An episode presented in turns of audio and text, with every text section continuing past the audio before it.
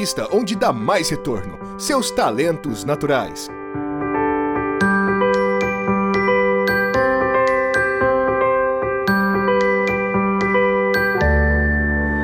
Talentos para o Sucesso, o podcast para quem deseja aumentar seus resultados focando no seu jeito natural de sentir, pensar e agir.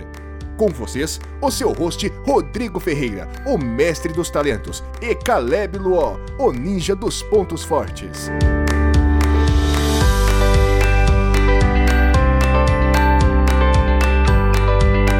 Olá, olá, muitíssimo obrigado por estar aqui comigo em mais um episódio do podcast Talentos para o Sucesso. Eu sou o Rodrigo Ferreira, totalmente destravado, e está aqui comigo o completamente liberado Caleb Luó. Uhul, estamos aí, galera. E o nosso livre para voar, Raul Almeida. Olá, pessoal. Bom, antes de começar o nosso programa, eu quero agradecer a todo mundo que já está nos seguindo, que entrou lá no Spotify e clicou no seguir, que nos segue no Anchor, que acessou bit.ly barra talentos para o sucesso, que deu alguma avaliação no iTunes, enfim. Todo mundo que compartilhou esse programa de alguma forma, muito obrigado. Nossa comunidade está crescendo bastante, a gente está recebendo bastante feedback e isso é muito bom. E eu queria convidar vocês para seguirem o Talentos para Sucesso em todas as plataformas de streaming que tem podcast, seja no Apple, seja no Spotify, e também nossa página no LinkedIn e também nossos conteúdos online. Só conectar com a gente que você vai poder acompanhar nosso conteúdo. Aproveita e compartilhe o link com aqueles que você conhece. A gente está trazendo conteúdo gratuito de qualidade. Participe também das discussões. Ajude a gente a crescer essa comunidade. Olha, fizemos uma pesquisa no LinkedIn. A maioria das pessoas diz que queria ouvir mais sobre autodesenvolvimento, então nós fizemos esse episódio para você. O episódio de hoje está bem interessante, com a participação da Camila Glicério, um tema muito legal. Nós vamos falar sobre como tirar as travas do potencial humano, e eu quero convidar você a nos ouvir agora e aprender como é que você se autodescobre, como é que você descobre o seu potencial, como é que você sai da mesmice, como é que você muda o seu status quo, e você vai aprender ainda dentro do próprio episódio com o Raul, como é que quando você se perde, você se encontra Encontra rapidinho. Então, ouve e depois nos diz o que você achou. Bom, hoje nós estamos recebendo aqui a super coach Camila Glicério. Opa. A Camila vai se apresentar pra gente com um pouco mais de propriedade, mas a Camila vem hoje para ajudar a gente a conversar sobre um tema bastante interessante, que é tirando as travas do potencial humano. Vamos falar um pouco sobre potencial humano, sobre que travas são essas, por que elas aparecem e como é que a gente tira isso. Então, se você que tá nos ouvindo sente que tá um pouco travado, é aqui que você vai encontrar algumas respostas. E se você não está travado, compartilha esse podcast com seus amigos, com aqueles que você não entende, como que não conseguem ainda realizar o seu potencial. Camila, bem-vinda ao nosso podcast. Muito obrigada. Vamos desconstipar essa vida, né? Boa. Aliás, para isso, às vezes a gente precisa exatamente isso, jogar algumas coisinhas fora. Mas vamos lá. Meu nome é Camila Glicério e eu estou nessa estrada desde dois mil e dezesseis do desenvolvimento humano. E eu entrei nesse mundo porque eu passei por uma crise pessoal terrível. A minha primeira área de formação é arquitetura, eu fui arquiteta e uma arquiteta muito convicta. É, acho que com os dois anos de idade eu tive a, a sensação de que eu queria ser arquiteta e assim eu fui. Só que eu fui com muita sede ao pote. E aí eu dei tudo de mim e fui, literalmente meti as caras. Virei sócia praticamente antes de me formar. Caramba. No escritório onde eu trabalhei praticamente desde sempre. É, cheguei a morar em, em Milão também a trabalho, enfim, uma série de coisas que realmente fizeram uma ascensão profissional muito grande, mas às custas de um trabalho muito duro, muito árduo, muito pesado. E aquilo, aquilo foi incrível por um momento em que aquilo fazia sentido, é, principalmente para me trazer um pouco de autoestima que eu não tinha nenhuma. Mas chegou um determinado momento que aquilo se tornou insustentável. E aí veio a, aquela explosão impl, implosiva na realidade, não foi para fora, foi para dentro, que tecnicamente se chama burnout. Hum. A implosão é um processo de pressão, né, principalmente relacionado a trabalho, não necessariamente, mas principalmente relacionado a trabalho, é, mais vinculado a, a excesso de pressão mesmo, sobrecarga. E assim foi. Então, eu passei depois desse, dessa, desse momento, três anos praticamente ali com paralisada no tempo. Eu não estava, mas a sensação era essa. Uhum. E que o mundo inteiro estava caminhando, movendo, mudando, e eu estava lá parada. Paralisada no tempo, sem sentido, sem haver sentido naquilo que eu fazia. Fiz um mestrado nessa, nesse período, uma pós-graduação também, mas de verdade naquilo não fazia sentido. E tudo na área de arquitetura, cara? Foi mais ou menos. Na, na, eu, eu, criei, eu criei ranço, né? Fiquei bem uhum. traumatizada. Bem traumatizada, foi uma, uma saída muito traumática. E aí a, a, a tentativa de saída foi uma via paralela, por assim dizer. O mestrado em transporte. logística, transporte. Estava me escondendo do mundo, né? Estava literalmente é. ali buscando é, enfiar a cabeça ali na, na terra. Então foi um momento de, de, de constipação da minha vida. Foi um momento que estava tudo cagado, literalmente, uhum. e preso. Eu não conseguia me livrar daquele negócio. E o, o lance é que aquilo vinha com uma, uma, uma autocobrança mental É, talvez até maior do que naquela outra época, né, daquele de excesso de trabalho. Agora era uma autocobrança de caramba, você está desperdiçando a sua vida, você não, não, literalmente não está fazendo sentido viver agora, no presente, e o futuro não está com grandes expectativas melhores. E aí?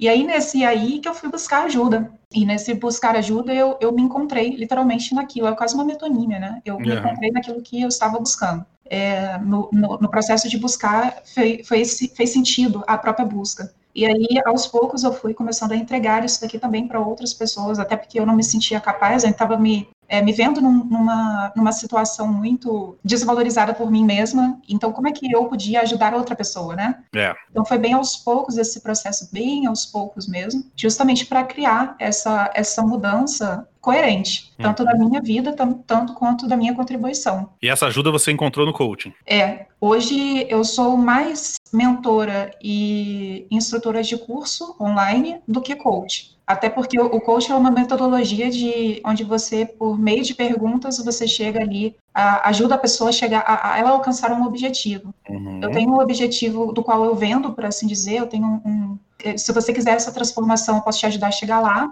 Uhum. E através dessa, dessa transformação, que é ajudar pessoas que se veem presas numa vida de sabotagem, muitas vezes cheia de culpa porque está se sentindo um procrastinador, muita ansiedade porque está naquele excesso de sobrecarga. Então, para romper com tudo isso daqui e viver uma vida realmente realizada. Não à toa, né? Foi o que, os passos que eu trilhei ali, as buscas que eu consegui ter também. Muito legal. Então, eu venho dessa transformação. E, a partir dela, eu, eu ajudo principalmente com mentoria, porque tem muito mais resposta também do que a sua pergunta. Então, quer dizer que a Camila, no meio de um... É, na verdade, o burnout foi... A pior, melhor coisa da minha vida. É, foi um estopim para essa busca. E vocês, meninos? Raul, Caleb? A gente olha... Não sei se isso acontece com vocês, eu já conversei isso, acho que com o Caleb, que às vezes eu olho para algumas pessoas que vivem ao meu redor e, e penso, como é que essas pessoas conseguem, conseguem viver do jeito que estão vivendo, quer dizer, conseguem viver sem buscar um, algo a mais, uma melhoria, uma busca mais profunda de aplicação do seu potencial e tudo mais. E é interessante que isso tem muito a ver, acredito eu, com a minha história. O Caleb conhece um pouco da minha história, mas é, eu fui muito pobre, muito, muito, muito pobre, e eu consegui vencer razoavelmente na vida, por conta do estudo, do aprendizado, da dedicação. Eu tenho diversas, diversas histórias na minha vida, como uma que eu gosto muito de contar, por exemplo, que aconteceu em mil novecentos e noventa e quatro, durante a Copa do Mundo, que eu estava indo para a escola, o Brasil tinha vencido a Holanda, se eu não me engano, passou uma galera num caminhão, fazendo festa, e me chamou para farra, para beber, para ficar junto com as meninas e tal. E eu fui, falei, ah, que se dane escola, vou comemorar. E fui pra cima do caminhão. Mas eu andei, sei lá, cem metros no caminhão e me deu uma culpa muito grande do que eu tava fazendo. E eu, não, vou pra escola. Desci e fui pra escola fazer uma prova que eu tinha que fazer. Eu tenho diversas histórias, assim, de, de dedicação ao que eu acreditava, a um caminho que eu, que eu acreditava que eu tava traçando. Então, às vezes eu olho as pessoas que não buscam isso, é óbvio, não tô dizendo que eu tô certo e eles estão errados, mas é uma forma...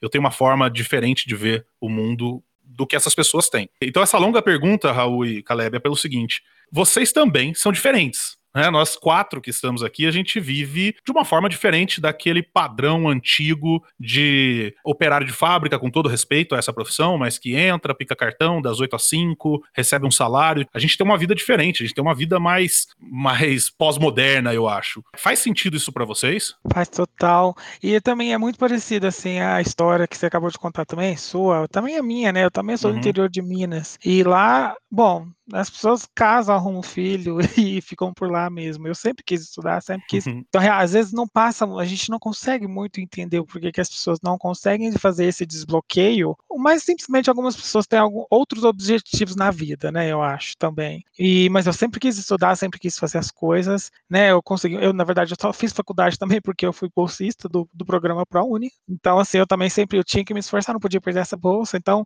eu sempre fui muito esforçado, eu comecei a trabalhar com dezesseis anos, eu já trabalhei trabalhava na Caixa Econômica Federal, e daí realmente a gente acaba entrando numa configuração bem distinta, bem fora da curva, né? Já morei uhum. na Índia também, Portugal, voltei pro Brasil, tô no México agora, então assim, mas todo fruto de muito esforço, né? Muito de...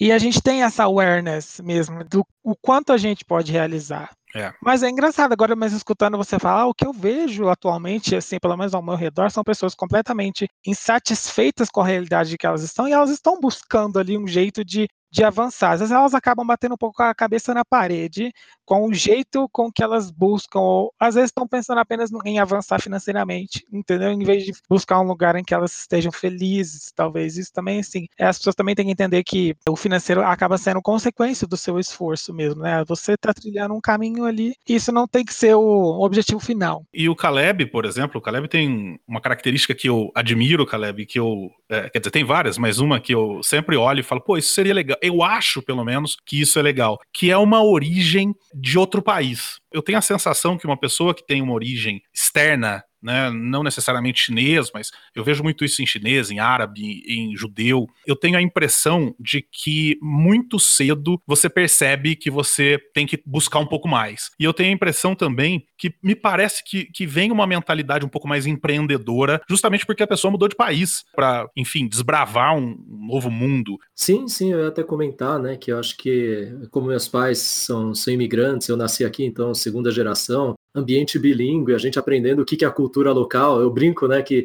quando todo mundo sabia o que, que era futebol, eu, eu, quando escolhi time, eu escolhi São Paulo porque a gente morava em São Paulo, não sabia que tinha outros times. Aí quando eu falo, não, tem Palmeiras, o que, que é Palmeiras? O que, que é Corinthians? Sabe? A gente não tem...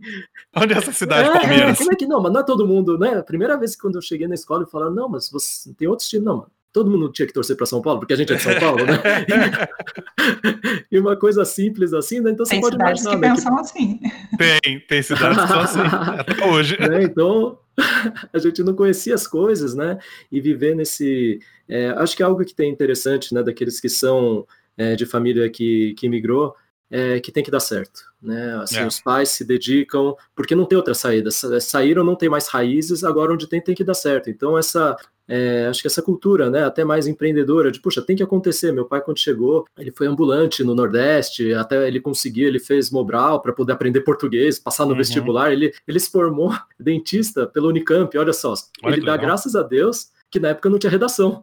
Ele conseguiu passar por matemática, química, física, sabe, as matérias uhum. que não precisavam entender direito português, mas ele foi lá, teve que ralar, trabalhou, estudou. Então, a gente tendo, né, uma origem assim, é, é trabalho, né, é. Eu acho que talvez seja interessante do que você está trazendo aqui, né, e do que nós quatro estamos conversando aqui, é a questão da satisfação no trabalho, a relação que a gente leva com o trabalho. Uhum. Talvez tenham pessoas que ainda estejam levando o trabalho muito naquele, tá ruim, mas tá perfeito, bom. Perfeito, perfeito. Quer dizer, para algumas pessoas, o trabalho, aquilo que a gente conversou já num outro episódio, para algumas pessoas parece que há uma divisão entre vida e trabalho. Nesse uhum. momento eu estou trabalhando, nesse momento eu estou vivendo. Ô Camila, e por que, que você acha que as pessoas não realizam seu potencial? Rô, voltando só um pouquinho a essa discussão, eu tenho claro. dois pontos de vista aqui sobre o que vocês estavam trazendo, sabe? Eu acredito que nem todo mundo vai se perguntar essa questão. Tem muitas pessoas que vão passar a vida, e eu realmente Perfeito. Acredito muito nisso, que elas vão passar a vida achando que a vida é acordar, trabalhar, reclamar, assistir o jornal, reclamar um pouco mais, dormir e repetir. É. E virar adubo no final da vida, né? Porque é, é isso, assim. Eu, particularmente, eu me recuso a acreditar nisso. Eu acredito que tem um propósito a gente estar aqui, esse propósito é que a gente sirva uns aos outros, para que todos nós possamos evoluir de alguma forma. E cada um de nós vai ter um processo de evolução nesse sentido, é, em busca de um, um próximo plano, e assim vai, né? Os desafios é. Continuam depois disso. Depois aí tem que ver o que, que é, né? Quando a gente morrer, a gente descobre. Antes de você entrar no segundo ponto, cara, tem uma frase que eu ouvi uma vez e que... É...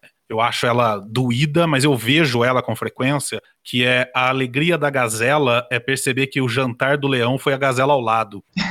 Parece que algumas pessoas vivem assim, né? Você, ela, ela vive como uma gazela, bebendo água no rio e torcendo para que o leão coma a gazela ao lado, em vez de ser alguém que vai atrás, que busca, enfim. E o segundo ponto, qual é? O segundo ponto, ele tem um aspecto é, dessa questão do, da migração, mas também um pouco desse contexto de, de origem pobre, de origem sofrida e doída. Uhum. Eu realmente acredito que num contexto mundial, se a gente for analisar bem, e a gente é, observar três gerações anteriores, o mundo vivia um contexto muito diferente. muito diferente. É. É muito rápido, é uma mudança surreal. E se a gente for cruzar isso daqui com o, o Maslow, lembra dele, de administração? Uhum, né? Uhum. De necessidades. A gente estava falando de uma geração que estava mais preocupada em, cara, básico. É. Vamos aí sobreviver, vamos, vamos, estamos preocupados em comer, em garantir a comida. E não dá tempo de buscar realização nisso. Realização é papo para gente rica. Só é que a gente passou é, algumas gerações e o mundo está num contexto muito diferente. E mesmo quem ainda não está numa classe mais favorecida hoje,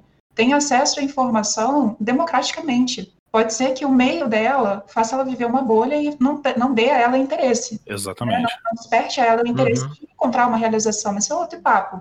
Mas ela tem disponível. Na internet, no, pelo menos eu estou a serviço, tem um monte de conteúdo meu que é gratuito. Então ela tem, tem disponível, porque eu estou fazendo. Sim. É. Né? Uhum. Então, é, é, a questão aqui é a, a, essa herança do sofrimento, ela ainda traz para a gente até hoje essa falsa ilusão É. Que é pelo, pelo, pelo duro, pelo difícil, pelo pesado. Existe uma questão, cara, que é muito difícil você mudar uma cultura, né? Então, Sim. por exemplo, se você pegar no Brasil, existe ainda o sonho da casa própria, existe ainda, por exemplo, o hábito da despesa mensal, né, a compra mensal de supermercado. E se você perguntar para as pessoas que fazem a compra mensal ou que têm o sonho da casa própria, por que que elas têm o sonho da casa própria, por que que elas fazem despesa mensal, elas não fazem ideia, elas não sabem responder. Sim, total. E isso é histórico, é, é que a gente vivia um momento de hiperinflação, onde tinha que ser assim. Só que agora Sim. não tem mais, mas as pessoas continuam fazendo assim. E aí, trazendo para o que você estava dizendo, as pessoas ainda meio que vivem essa... essa revolução industrial ainda, né? Exato. E aí, o, o ponto... E a gente está aqui num podcast que se chama Talentos para o Sucesso. Pelo amor de Deus, o que faz a gente usar os nossos talentos? Se não ter resultados melhores, mais satisfatórios e também com um pouco menos de esforço, com mais leveza, com mais fluidez. Então, se a gente for entender aqui a potência que os nossos talentos oferecem para a gente, se a gente conseguir também diminuir as nossas resistências internas, né? Porque por que, que t- algumas pessoas não realizam o seu potencial, que foi a sua pergunta? Uhum. Porque tá ali, os talentos eles existem, só que eles estão soterrados por camadas e camadas e camadas de sabotagem, de autossabotagem. É Inclusive verdade. Esse pensamento de que pode, precisa ser difícil, porque ainda Perfeito. Que está começando a ficar fácil, a pessoa vai e trava, porque tá errado. Como assim? Você sabe que eu tinha montado uma pauta para o nosso bate-papo antes dessa, né? E compartilhei com o Caleb, e depois a gente começou a, a repensar essa pauta. E nessa primeira pauta, eu tinha colocado uma pergunta que você acabou de, de comentar agora, uhum. que era a questão de que a gente, algumas pessoas valorizam muito o esforço no Brasil. Uhum. Para algumas pessoas, vencer sem esforço não tem tanto valor. E, na verdade, o que interessa é o resultado. Se você puder ter o mesmo resultado com metade do esforço, é muito mais interessante, né? Mas as pessoas acham que é muito legal contar aquela história, é, o cara que sofreu. Com integridade, né? Eu acho que é importante ter esse parênteses. Com menos esforço e com integridade, não tem nada. Exatamente. Pelo contrário. Raul, a Gallup tem alguma pesquisa nesse sentido, da, dessa... visão do mundo mais pós-moderno, mais voltado para coisas mais mentais, alguma coisa assim? Tá tudo sempre em desenvolvimento, né? A Gallup sempre foi muito pioneira em basicamente todos esses assuntos, né? Economia comportamental sempre teve na, na, na pauta, psicologia positiva, essas coisas que a gente já fala, né? Sempre, uhum. né? Que já tá no nosso discurso, uhum. né? Então, pelo menos assim, internamente, a gente já vive muito uma realidade muito parecida com essa. A gente tava, tava fazendo um call agora há pouco, né? Com os insights novos sobre tanto as pesquisas de engajamento quanto essa mudança, isso que a gente está falando muito, é muito a mudança da jornada do empregado, se a gente for falar puramente de trabalho, né? Perfeito. É, e a gente está falando agora realmente de employee experience, né? Uma jornada uhum. boss to coach, né? Uma jornada, todos esses novos termos que nós estamos utilizando já fazem parte dessas, desses findings, né? A palavra uhum. que eu queria falar é findings, desses, do que a gente encontra nas pesquisas, porque é como o mundo está se direcionando agora. Concordo muito com o uhum. que a Camila falou, que realmente a gente passou por uma disrupção e a gente está passando, assim, o que que era antes de, qual eram os objetivos antigamente, quais são os objetivos hoje, é uma coisa muito diferente. Então, por exemplo, uhum. agora realmente a gente está saindo de uma realidade que é my paycheck para uma realidade meu propósito. Então, as uhum. pessoas, independentemente uhum. da classe em que elas estão, isso já está no discurso da Gallup, já está nas nossas pesquisas, é que nós estamos buscando um propósito. Mesmo eu, por exemplo, eu saí, tem o quê? dez anos de Minas Gerais, né, de onde eu sou, uhum. dez, doze anos, eu acho, da minha cidade. Fui para Belo Horizonte primeiro, né? E na minha época, uma pessoa sair da minha cidade e ir para Belo Horizonte, fazer uma faculdade fora, conseguir uma bolsa, era uma coisa assim de outro mundo. Era, era uma... um estranho. É, era esse, esse Raul é um jornal. Estranho. Eu saí no jornal. Olha só. Então, era uma coisa assim, incrível. Não, depois, depois disso, eu me formei e fui para a Índia. Agora você imagina, minha mãe tendo que responder pergunta. Ela era minha publicist. Todo, todo dia ela tinha que responder coisa lá. Então, hoje em dia, a gente vê que as coisas já estão, já é um pouco mais comum, né? Então, uhum. é, as pessoas saírem de lá, fazerem suas, suas escolhas, até assim... Essa realidade nova já é uma coisa que a gente vem... Pelo menos desde que eu estou há quatro anos na Gallup, eu, venho, eu vejo sendo introduzida ah, desde então. Então, assim, é mais é. nesse diálogo em como a gente nomeia as coisas, né? Não vamos falar ah, que números, porcentagem de pessoas... Não, não estou nem querendo falar disso. Eu tô realmente... Uhum. A gente está vendo uma percepção diferente Perfeito. Quando a gente fala das coisas. As pessoas... E eu vejo isso também na minha volta, né? As pessoas estão cansadas só de, de procurar trabalho por procurar trabalho, de, de só subsistir, né? Então, se... Porque a gente vê muito job hopping, né? O job hopping é a pessoa uhum, sair de um emprego uhum. para outro e, e não estar tá satisfeita, né? E também quando você entra numa startup, mesmo que você entre com um cargo bom, assim, depois de três anos, as pessoas já começam a te perguntar, o que, que você tá fazendo aí? Né? É verdade. Você já tem que tá, é verdade. Você, ou você já juntou dinheiro para abrir a sua, ou que, então assim, para você ver como as coisas movimentam, né? Ô Camila, e o que que gera essas amarras internas que as pessoas têm, que faz com que elas não enxerguem as capacidades delas? O que que gera, afinal de contas, essas camadas e camadas de alçapagem na vida do cidadão, né? Essencialmente, as experiências que a gente vive, o contexto onde a gente é inserido, a cultura onde a gente está, a heranças, heranças às vezes não só comportamentais, mas também de padrão de lealdade que a gente nem percebe, sabe? A gente está ali amarrado a um padrão de lealdade de alguma coisa negativa que algum parente nosso viveu. E a gente repete aquele ciclo de autossabotagem por pura ignorância, por não entender, por não compreender isso, por não perceber, por não estar consciente desse, desse movimento. Mas, essencialmente, se eu tiver que resumir uma coisa só, seria experiências, principalmente lá na infância. Até os nossos sete anos, a gente é moldado o nosso caráter, a nossa personalidade. Então, ali a gente tem diversas experiências que vão marcando a gente. E é sempre bom o adulto lembrar como que é a perspectiva da criança, e não o adulto olhando para a criança, é diferente. É, se coloca lá na posição uhum. do menininho vivendo aquela situação. Então, ele tem dúvidas, ele tem medos. Aquela criança, ela tem uma série de... O mundo dela é diferente, a cabecinha é diferente, as preocupações são diferentes. E algumas coisas marcam e o adulto não percebe, a criança crescida não percebe que foi aquilo, aquela coisa tão simples. Às vezes a gente fala assim, ou percebe, ou entende como adulto e fala, nossa, mas isso, isso já foi superado. E algumas coisas não, que realmente estão bem mais claras, né, que ficaram realmente marcadas e registradas ali. Mas Exatamente. essencialmente, essa sensação aí, é que a, a, a criança ela não está se sentindo amada o suficiente, ou amparada o suficiente, ou valorizado o suficiente. Daí desdobra em uma série de outras coisas. O meu professor de psicologia na faculdade tinha duas expressões que ele usava muito, que eu acho que cabem aqui, complementando isso que a Ká disse. A primeira, ele dizia que todo mundo carrega um monstrinho junto consigo. E o primeiro passo para você se livrar do monstrinho é parar de alimentar ele, né? Então você precisa reconhecer, saber que ele existe e parar de alimentar. E tinha uma outra frase que ele usava muito, que era: o que eu não posso, eu sou obrigado. Ele dizia o seguinte: para que você não se torne aquilo que você não quer ser, você precisa aceitar a possibilidade de que você seja aquilo, em vez de, de simplesmente ignorar, falar, não, não vou ser. Tipo aquele cara que fala, não, não quero nunca ser igual ao meu pai. E aí vai envelhecendo, vai se tornando igualzinho o pai.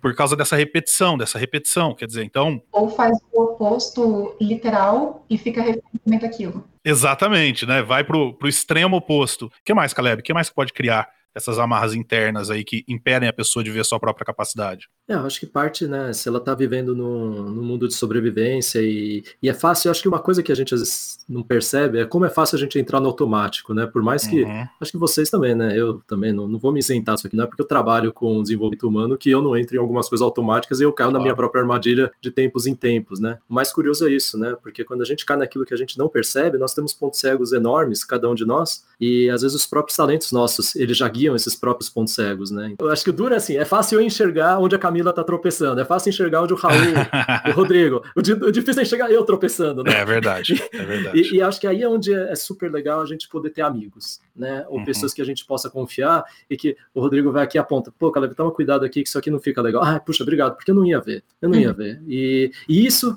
que é interessante de entender que, é, ao mesmo tempo, a gente tem coisas automáticas, e isso é bom, porque ajuda a gente a não ter que ficar processando o que uhum. não precisa, né? Senão o dia inteiro a gente ia ficar refletindo, não ia fazer nada, não ia viver.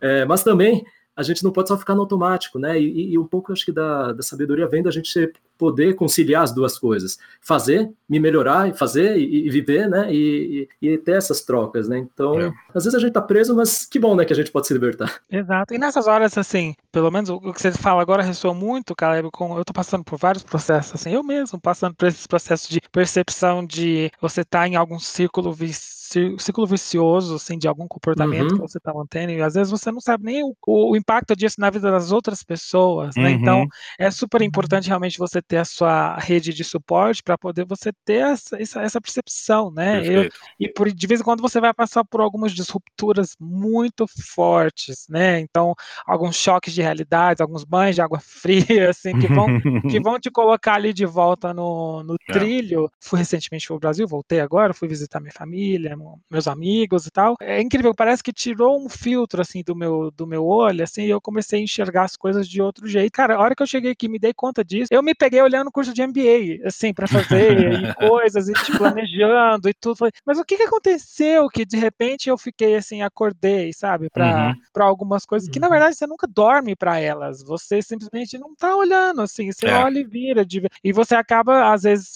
se fixando em outros temas, outras coisas da vida, seja profissionalmente, seja pessoal, assim, você acaba perdendo um pouco ali daquele foco. É uma questão, às vezes, mesmo de passar por algum momento de disruptura. Não, nem todo mundo uhum. vai passar, você às vezes tem que forçar isso para poder desbloquear esse filtro. E enquanto o Caleb falava, ele comentou sobre coisas que nós fazemos no automático, coisas que nós não fazemos, nós pensamos, refletimos a respeito, e aí ele disse o seguinte, que que bom que a gente faz algumas coisas no automático, pra, porque senão a gente ficaria louco, tendo que pensar não, a gente em tudo. Não conseguiria nem escovar o dente. Exatamente.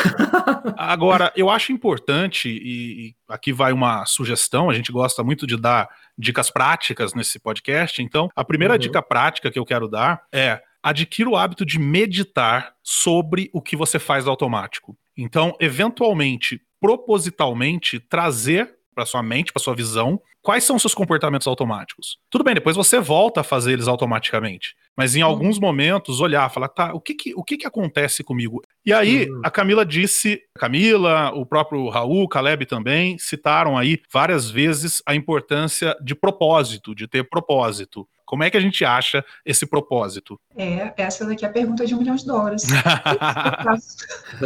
Essa, infelizmente, não tem uma resposta, não, né, de é assim, ponto. Eu acredito muito numa junção de diversas, diversos fatores, mas o principal deles é a gente fazer essa investigação de várias dessas pecinhas e pistas, tanto da própria história, que fizeram muitas vezes a pessoa entrar em desafios pessoais, profissionais, e que é, de alguma forma fizeram ela se sabotar, e que fizeram também ela buscar alguma evolução para servir de alguma forma. Mas também a junção disso com os próprios valores, com o sistema de crenças nesse sentido, do, do que é importante e prioritário para mim, os princípios dela, e também a coisa mais linda e maravilhosa de todas, que são os talentos, e como que ela pode fazer para juntar eles de uma forma que, é, que junte com tudo isso e permita essa contribuição. E muitas vezes Legal. nessa história a gente entende o porquê ela faz o que ela faz, uhum. e como ela pode fazer isso de uma forma harmônica, autorrespeitosa, sem, sem tanta automutilação, né? Uhum. É, e assim, é super importante você talvez não fugir do que, que você precisa resolver primeiro para chegar nesse propósito, e às vezes você acaba ocupando o tempo com coisas para fazer e você acaba fugindo um pouco dessa questão, mas às vezes também assim, não, talvez não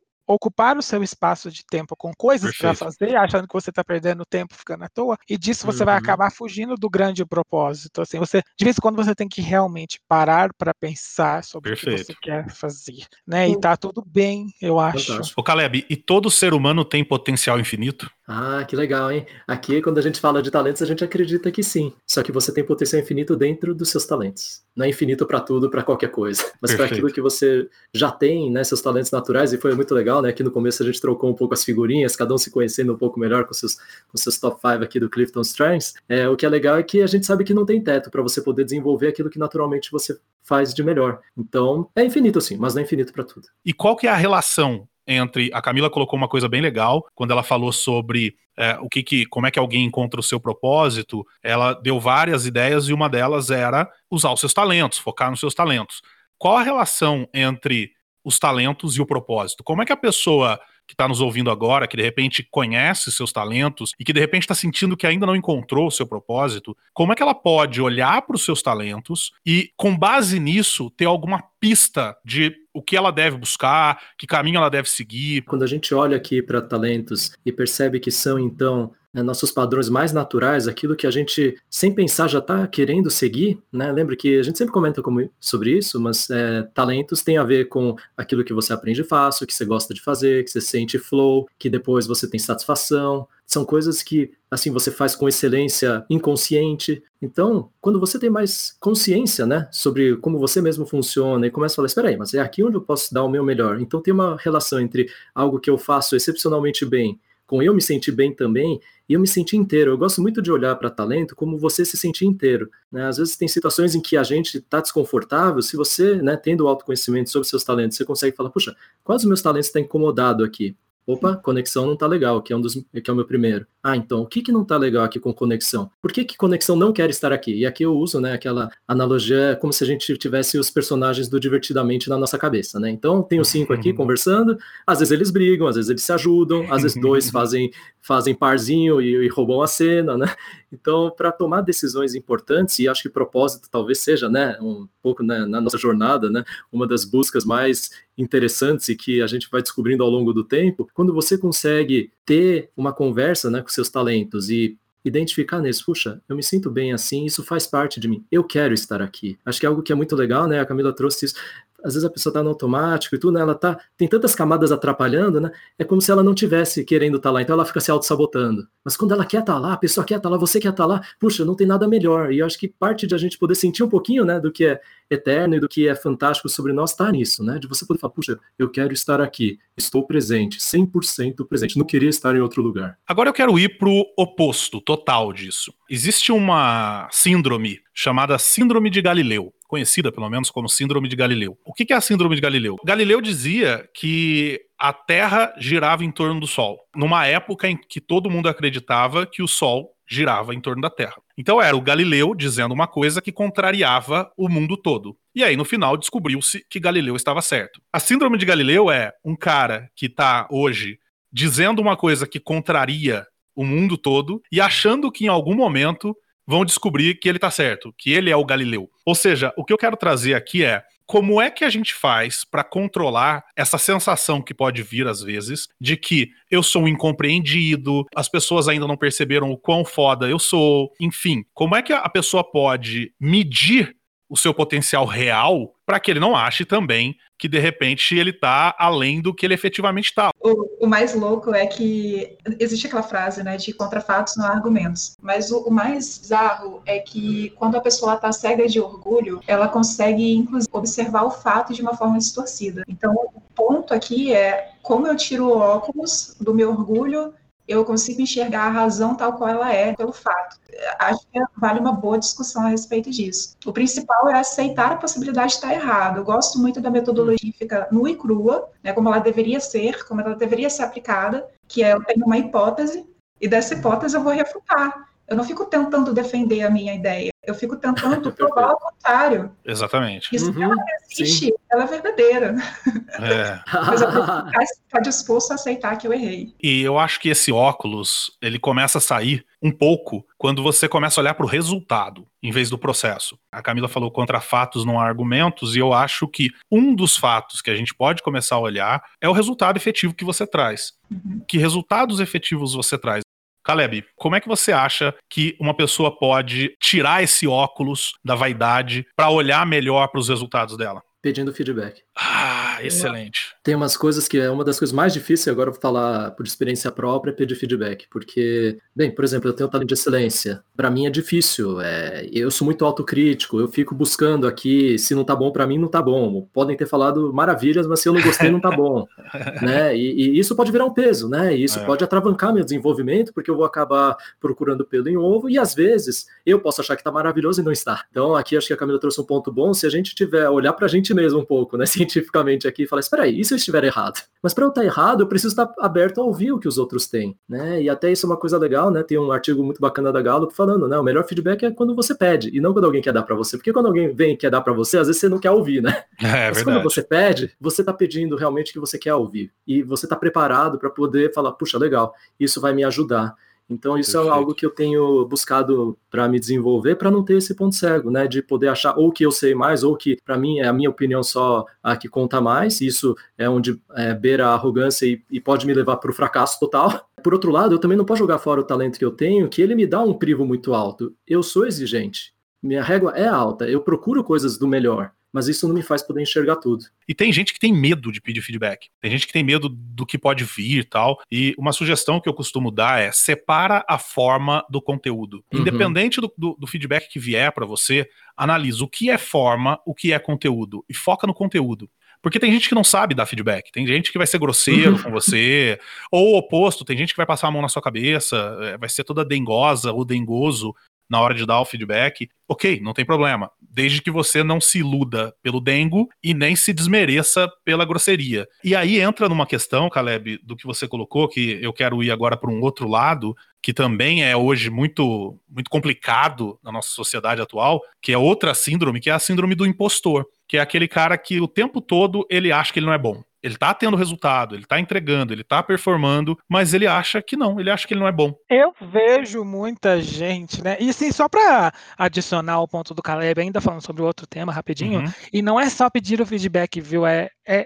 constante, não é, né, tipo, não é aquela coisa uma vez por ano, uhum. não é, eu, tipo, eu acho que tem que ser uma, outra, outro ponto-chave, que inclusive pode ser usado aqui para essa, pra essa, pra essa pauta de agora, é, é a comunicação uhum. também, né, a comunicação é chave, então, que seja aquele continuous listening e que, que, e que seja constante e que seja bom ou mal produtivo. Se alguém chegar para você e falar assim, né, Raul, deixa eu te dar um feedback, não, não, não, você já deu esse ano, só o ano que vem agora. Ah, minha avaliação anual, não, não, não, a gente está falando de, de check-ins a cada duas semanas, se você está falando de uma realidade de empresa, de trabalho, blá, blá, blá, assim, pessoal, assim, todo mundo adora dar opinião na vida dos outros, gente, pelo amor de Deus, todo mundo adora dar opinião. Então, óbvio que a pessoa vai poder te falar, qualquer pessoa, qualquer amigo vai, vai querer te dar uma opinião a qualquer momento, todo mundo é entitled. É, e assim, a, eu vejo o tempo todo as pessoas nessa configuração da síndrome do impostor. do impostor. Eu já me peguei pensando nesse tipo de coisa de vez em quando. Por exemplo, quando eu voltei para o Brasil, eu estava trabalhando como gerente de operações, e assim, eu ficava pensando, mas eu não Não, não tô indo bem nisso aqui, cara. O que que eu tô tentando me enganar? Só que no caso não, tá, não era uma síndrome de impostor, não. Eu realmente não tava indo muito bem, não. Então, então assim, no final... Mas assim, é aquele reality check que você, por exemplo, depois, quando... De lá eu fui trabalhar onde? Na Gallup. Então, eu comecei a entender que realmente ó, o jeito com que você é configurado... talvez não seja para determinadas funções. E hum. fala, assim, fazendo um wrap também de algumas coisas que a gente falou aqui agora, é, por exemplo, muitas pessoas acabam, como a gente, vocês falaram, como que a gente vai medir, como que a pessoa vai saber mesmo que ela está performando bem para ela não cair nesse, nessa também falta de realidade na hora de uhum. pensar e pensar como Galileu, que ela está certa e tal. É, peraí, que eu, peraí, deixa eu voltar para minha linha de raciocínio. Cara, peraí. Tá indo muito bem, peraí, travou aqui. Tá, tá, tá super bem, Raul, tá super bem. Vai, vai veio, pro, veio pro Brasil, já voltou tudo zoado. Ó, tá cara, gente, não, foi embora mesmo. Vai, sem crise, vai. Era uma vai, coisa vai, que a gente falou do, no, no outro podcast também. Cara, voou, voou da minha cabeça o negócio. Que, que, a gente falou, que a gente falou no It's the Manager? O que sobre conversas constantes, você tava meio que nessa linha, né? De mostrar que o feedback tinha que ser constante e... É, deixa eu ver, falando sobre mais diversos. Era mais nesse sentido de reality check, assim, do tipo, pra pessoa ter uma... Enfim, é isso aí. Ah, daqui a pouco é. Você lembra, aí você fala, eu, eu insiro aqui nesse ponto. Desculpa, gente, tava indo lá e realmente voou, nunca vi isso acontecer. Ô, ô, Raul, se você morasse no Uruguai, eu entenderia, viu? Mas no México ainda não tá legalizado. Então... Mas é bom. É, é... Existe um papel do medo nesse processo de não encontrar o potencial, Camila? Existe a pessoa que tem medo de saber o potencial que ela tem? Com certeza. Isso tem muito a ver também com a... Né? Aliás, do impostor, como a gente estava comentando ainda há pouco. O Caleb, ele trouxe uma expressão que eu anotei aqui e eu vou levar, vou levar para o meu repertório interno, que é a excelência inconsciente. Tem uma faca de dois gumes nesse ponto da excelência inconsciente, que é você não ter consciência da sua própria excelência, da sua própria genialidade, daquilo que você tem de melhor para entregar para o mundo, para a vida, para as pessoas. E não tornar essa excelência consciente faz com que a gente fique refém de uma ilusão de excelência. A gente acha que uhum. naquilo que a gente é bom, na realidade não é isso, né? Naquilo que a gente é bom, na realidade é medíocre, todo mundo faz. E daí vem uma série de problemas, inclusive a linha de mediocridade. É, se eu não sei aquilo que eu posso potencializar, que existe de melhor em mim, como é que eu vou desenvolver isso? Então esse uhum. ponto aqui é como que eu posso fazer para ver realmente o que que é, e não entrar nessa, nessa ilusão aqui do valor, de não recuperar o valor, porque acredita que todo mundo faz isso bem, isso daqui é trivial, isso daqui é uma questão de bom senso, de senso comum, sendo que não é. Eu tenho alunos que é bizarro isso, que a, a pessoa ela tem a ousadia de falar, é, ah, mas livro, né, livro todo mundo escreve, ah, mas não, são coisas que você escuta, assim, tipo, é. meu pai, como pode? Como é possível? É. E eu até ridicularizo isso desse jeito, sabe? Quando a gente descobre potencial, o potencial e o que que é, eu fico sacaneando a pessoa, não. Isso aí todo mundo faz também, né? Todo mundo faz, absolutamente. E passa a ser ridículo. E aí a gente vai quebrando esse ponto. Exato. Eu contei aqui num outro episódio, não vou lembrar os números agora, mas uma coach minha que virou pra mim um dia e contou que pegou um cliente dela com faturamento, sei lá, de um milhão por mês e aumentou pra sete milhões o faturamento do cara. E aí virou pra mim e falou assim, ah, mas isso qualquer um é capaz de fazer. Claro. Cara, como assim qualquer um é capaz de fazer? Não, você é capaz de fazer, não é qualquer um. Exatamente. Né? E eu lembrei meu raciocínio, pessoal. Não, o que eu tava falando era que simplesmente chega em determinadas coisas, até acho que vai de encontro com o que a Camila falou aqui, realmente tem coisas em que a gente não nasceu pra fazer, e tem coisas que a gente, que a gente nasceu pra fazer. Então, você tá lá num posto de gerência, o que acontece muito, isso aqui a gente mencionou no outro podcast. Sim. Muitas pessoas são promovidas porque elas são boas executoras de determinadas funções, e não necessariamente, por exemplo, numa função de gestão, que às vezes acaba sendo o máximo que a pessoa pode atingir dentro daquela, daquele ambiente, daquela realidade, ela não vai se dar bem, porque ela não tem que gerenciar o, as tarefas e sim as pessoas. Isso é um exemplo, né, de uhum. como vocês estão falando, ah, porque qualquer um pode fazer isso. Não, não é realmente qualquer um que pode fazer, e, e realmente não tem problema se você acabar percebendo que você não é bom naquela, naquela, naquele ambiente, uhum. naquela, naquela tarefa específica, e que isso vai ser mais importante para você no longo termo do que qualquer outra coisa, né, que vai te tirar de uma uhum. situação que a Camila trouxe pra gente no início, de burnout, de você, uhum. né, de, de você se pegar ali, tipo, trabalhando horas a horas enlouquecidamente para uma coisa que naturalmente você não tem uma inércia e uma tendência a fazer bem. É, acho que tem um ponto aqui super legal que vocês trouxeram aqui, é que as pessoas não percebem que elas sabem fazer bem. Elas uhum. acham que é natural. Porque, porque, de verdade, quando é natural, é natural. Acho que todo mundo faz. Né? Esse é. é o ponto. É, o que é natural para mim é óbvio. Tanto que as, uma das formas também da gente falar um pouco de talentos é isso, né? Toma mais cuidado Exato. Quando você falar que é óbvio, porque talvez o óbvio para mim não seja óbvio para você. Exato. Né? Quais são os filtros que você tem para ler a realidade? E acho que uma das coisas mais gostosas que a gente tem quando trabalha com pontos fortes é isso, né? Porque quando muitas vezes em workshop, é sempre é notável, quando a pessoa olha e fala, não, mas não é todo mundo que faz assim? Opa, parece que acende uma luz, né? De repente, ela percebe alguma coisa e fala, ai, várias vezes, várias, eu já tive é, né, feedbacks é, da pessoa falar, ah, mas eu achava que essas coisas que eu fazia não tinha nada demais. E aí, quando ela descobre que isso é um tesouro que ela tem, ela descobre que isso aqui é o caminho do potencial dela, nossa, como se você abrisse instantaneamente aqui é, um rio, uhum. né, com muito potencial, muita força, né? E ela volta e se revitaliza uhum. com isso. É muito gostoso. Enquanto o Caleb falava, me, me veio na mente, Caleb, uma outra história que eu, eu não sei se já contei aqui também, que eu estava ministrando um treinamento lá no Sul, dividindo com uma, uma outra é, consultora da Inner. Antes da gente começar o treinamento, o diretor de R H foi falar lá na frente, foi dar algumas, passar alguns números lá do ano. E ele era muito ruim, muito ruim de palco, muito ruim mesmo. E aí, essa amiga, essa colega, virou pra mim e falou assim, o dia que descobrirem como é fácil o que a gente faz, a gente perde o nosso emprego.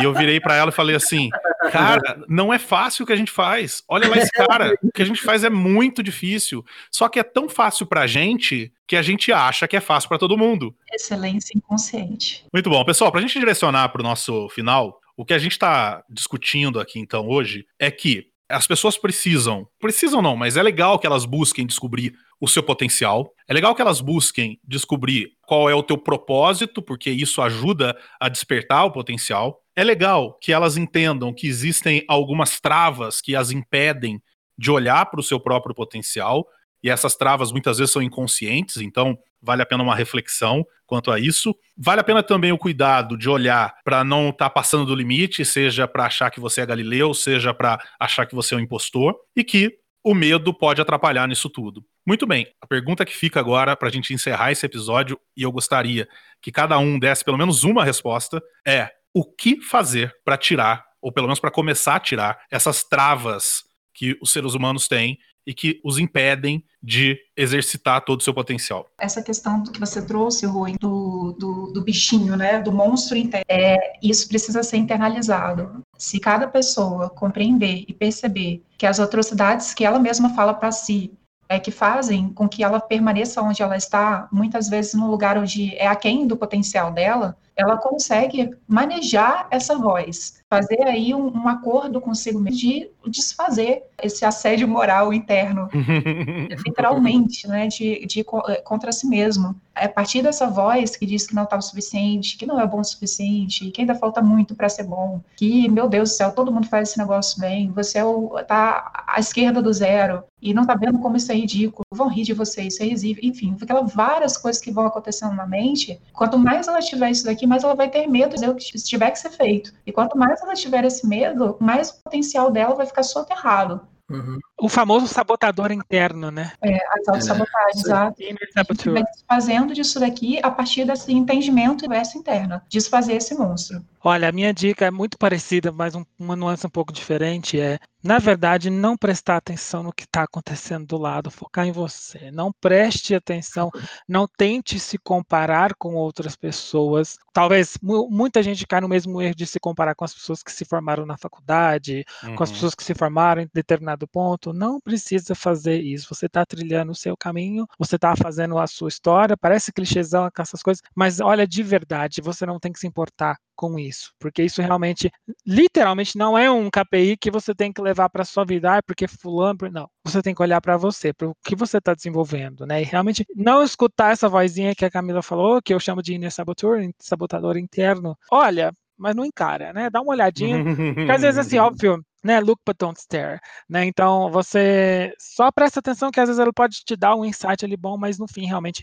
foca, descobre que no que você faz bem, né, foca naquilo, coloca os blinders, né, os, né, a coisa que você põe no cavalo para ele não ficar olhando pro lado, ele...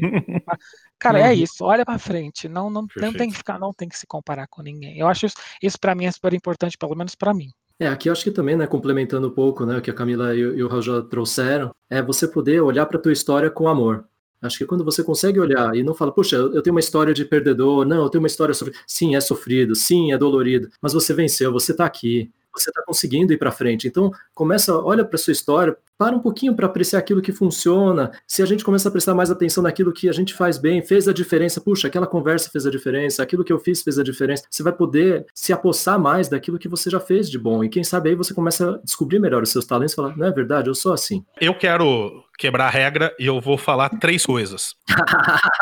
A primeira, eu quero complementar uma coisa que o Raul disse, quando ele falou, não olhe para os outros, não tente se comparar com os colegas e tudo mais. E eu quero complementar com, também não, não se deixe levar pelo comportamento de manada. Uhum. Só porque todo mundo está fazendo algo, eu também tenho que fazer. Só porque todo mundo está indo para um determinado lado, eu também tenho que fazer. Depois, o que eu quero colocar, é, e essa é a minha dica principal, é, tem aquele discurso do, do Jobs, que eu gosto muito, que ele diz que quando você olha para trás, você consegue conectar todos os pontos. Mas quando você tá lá atrás e olha para frente, não existem pontos a serem conectados. Quando eu olho para minha história, para minha carreira, por exemplo, eu consigo conectar aquela história de mil novecentos e noventa e quatro que eu contei agora há pouco ao dia de hoje. Eu encontro perfeitamente as conexões. Mas quando eu tava lá em mil novecentos e noventa e quatro, eu nunca imaginava que hoje, em dois mil e vinte, eu ia estar aqui sentado gravando um podcast com vocês. Então, a minha sugestão é queira, queira desenvolver seu potencial. Você pode errar, você pode não saber como, você pode tomar o caminho errado, mas uma vez que você,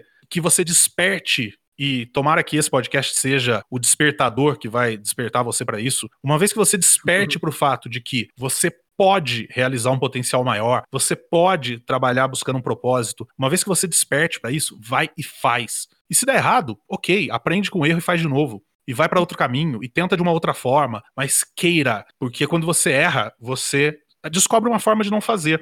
E aí, a terceira, então, dica que eu queria dar é: encontra a forma adequada aos seus talentos de tentar. Por exemplo, eu que tenho ativação muito alta, eu gosto muito de aprender com erro. Então eu vou e faço. Se der errado, eu faço de outro jeito. Agora, nem todo mundo é assim. Tem gente que prefere tentar de outras formas, devido ao, ao, aos seus talentos. Então encontre a melhor forma, a forma mais adequada aos seus talentos de tentar e tente. Porque Uau. é o primeiro passo para você conseguir, né?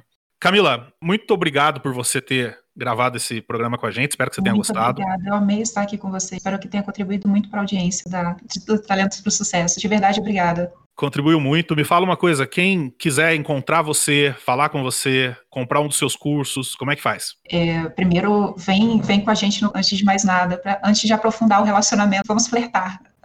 Você flerta comigo em Camila Glicério, em, com Y, C A M I L A G L Y C E R I O, praticamente em todas as mídias. E eu quero lembrar, Caleb, que todos os links eventuais que a gente tenha citado aqui nesse episódio estão aí embaixo no, na descrição, no post, e também você encontra nas nossas redes sociais. E você também pode enviar suas sugestões, colaborações, dúvidas, discordâncias, pedido de ajuda para o e-mail podcast arroba talentos para o sucesso ponto com ponto b r ou em qualquer uma das nossas redes sociais. A gente se vê na semana que vem, na quinta-feira, às sete horas da manhã, para mais um episódio desse programa que te ajuda a usar os seus talentos naturais para ter sucesso. Um grande abraço para vocês e tchau, tchau. Valeu, galera. Obrigado, Camila. Até a próxima. Valeu. Obrigada. Até mais.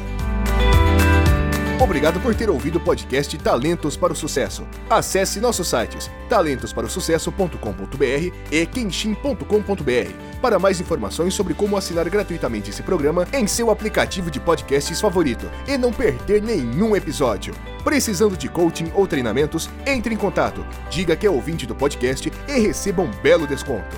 Quer ter ainda mais sucesso? Crie parcerias, compartilhe esse podcast com seus contatos e vamos juntos melhorar o mundo.